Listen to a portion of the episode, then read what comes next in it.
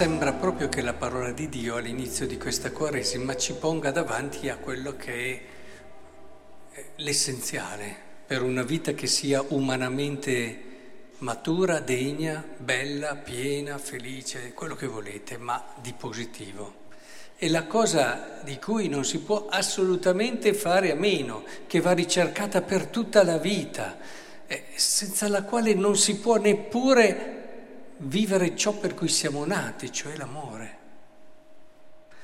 E immaginiamoci senza l'amore se si può essere felici, senza la quale non ti rendi neppure conto se sei amato o meno, o te ne rendi conto ma è una più una costruzione tua, che è un'effettiva esperienza di essere amato nel modo più vero, più profondo.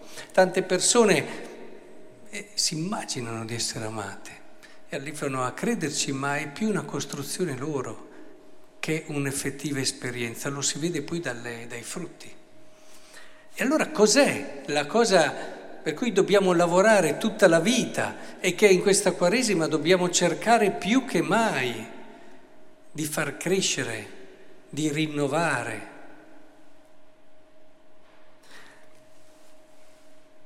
Vedi, io pongo oggi davanti a te la vita e il bene, la morte e il male.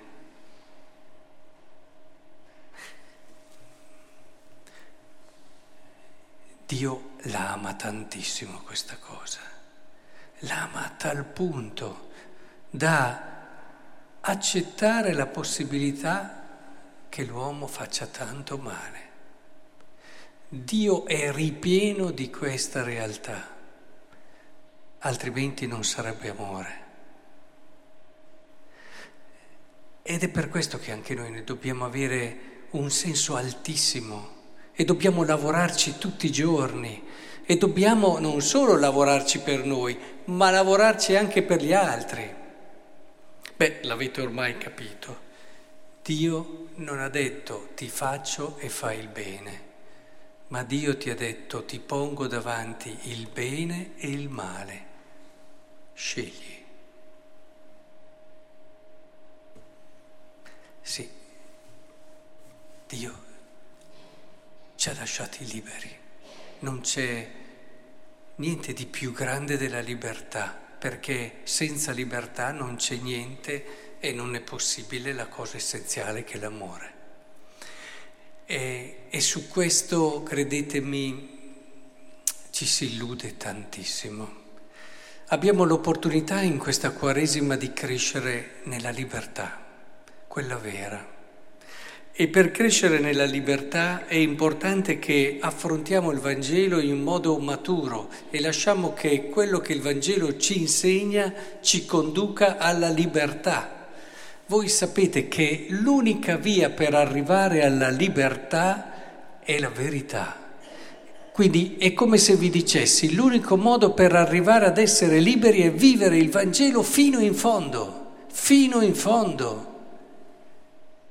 È, è, è sbagliatissimo pensare che scegliere per il bene, scegliere per vivere ad esempio i comandamenti, ti restringa la libertà. I comandamenti restringono la libertà solo di chi li vive male solo di chi li vive perché è guidato da timore, perché è guidato da mm, bisogno anche da rispetto umano, solo perché è guidato da una sua rigidità morale interiore che non riesce a respirare a pieni polmoni la libertà, ma è fisso, rigido su queste cose, quasi una sicurezza, un bisogno di, di sicurezza che va a elemosinare da questo senso di giustizia.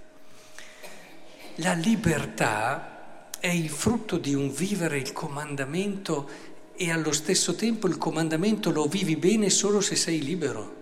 È un circolo virtuoso questo. E la legge ti può incatenare e può essere morte, dice San Paolo, non io. E, e così anche l'osservare i comandamenti può essere una catena se li vivi male ma non c'è altra via per arrivare alla libertà che non osservare i comandamenti bene. Non arrivi alla libertà evitando tutto quello che in un qualche modo ti dà fastidio, ti è di peso. Eh, il Vangelo è molto chiaro, se vuol venire dietro me qualcuno, dice Gesù, eh, anche qui, ma che senso della libertà meraviglioso ha? Non ti, perché vedete ci sono persone mm, che ti seducono, che ti promettono, eh, anche un po' politico poi tantissimo, ti fanno promesse, ti vogliono dire vieni, scegli me perché avrai questo, quello, quello. Ma guardate che uomo libero è Gesù. Non ti dice vieni da me, ti dice se vuoi venire dietro a me, mm, prendi la tua croce ogni giorno e seguimi. Beh, sarà libero uno così. Cioè è preoccupato solo della verità, non di se stesso, del tuo bene e sa che il tuo bene è quello lì non ti piace, non gli importa. Lui dice la cosa che è il bene per te. Non ha bisogno di audience Gesù, non ha bisogno di, fare le cose che piacciono alla gente. E, e questa è una libertà estrema. Come può non affascinarti un uomo che in tutto quello che ha fatto ha dimostrato una libertà assoluta? E pensate che questo è importantissimo ed è molto difficile se tu non sei libero da vivere con gli altri. Sono tantissimi i modi con cui noi condizioniamo gli altri, tantissimi se non siamo liberi, sottili, psicologici, adesso le catene fisiche non sono più, come dire, cose del tempo, almeno in certe zone del mondo, però quante cose condizionano anche attraverso una seduzione sottile, anche attraverso specie piccoli ricatti. E pensate a educare i figli, è una delle cose credo più difficili in assoluto per un genitore far crescere il figlio nella libertà. Ricordo una insegnante che mi diceva a cuore aperto, quando appunto sottolineavo a volte l'importanza di sapere anche rischiare con i propri figli perché eh, non essergli sempre addosso, fargli vivere certi tipi di esperienze e aiutarli a rielaborarle e a imparare da queste esperienze imparare a custodire dentro di sé il bello e il buono che li fa crescere come liberi e capaci di scelte coraggiose, perché se non le fai nella libertà, le scelte prima o poi ti tornano indietro, sempre. O ti irrigidisci e diventi di quelli che la vedono solo così e non va bene. Sei un controtestimone del Vangelo e ne abbiamo tanti di cristiani, ahimè così Oppure vivi con libertà e serenità i valori che pian piano hai fatto entrare dentro di te, magari li hai imparati proprio dai tuoi sbagli. E vedete, questo insegnante, dopo che avevo fatto un discorso di questo tipo, mi diceva giustamente, queste cose io le riesco a vivere bene con i miei alunni, ma con i miei figli faccio fatica. Perché i tuoi figli pensare che possano a volte rischiare o sbagliare, fai fatica come e lo capisco, però è lì che si vede la grandezza di un genitore anche sostenuto no? dall'unione della coppia e insieme che ci sia, ci sia sempre accanto al figlio senza però mortificarne quella crescita che deve gradualmente avvenire dentro di lui e portarlo a quello che ci diceva il Deuteronomio, a delle scelte libere.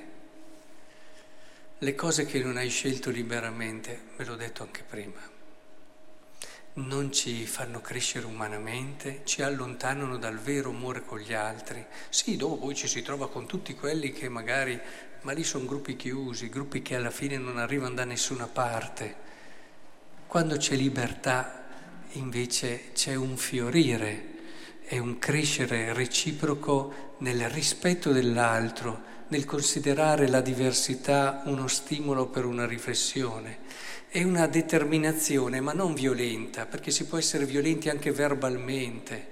Guardate, mi arrivano a volte, non so come mai arrivano nella nostra parrocchia queste mail, di gente che dice cose contro il Papa e pensa di essere cristiana, eh? pensa di essere più cristiana del Papa.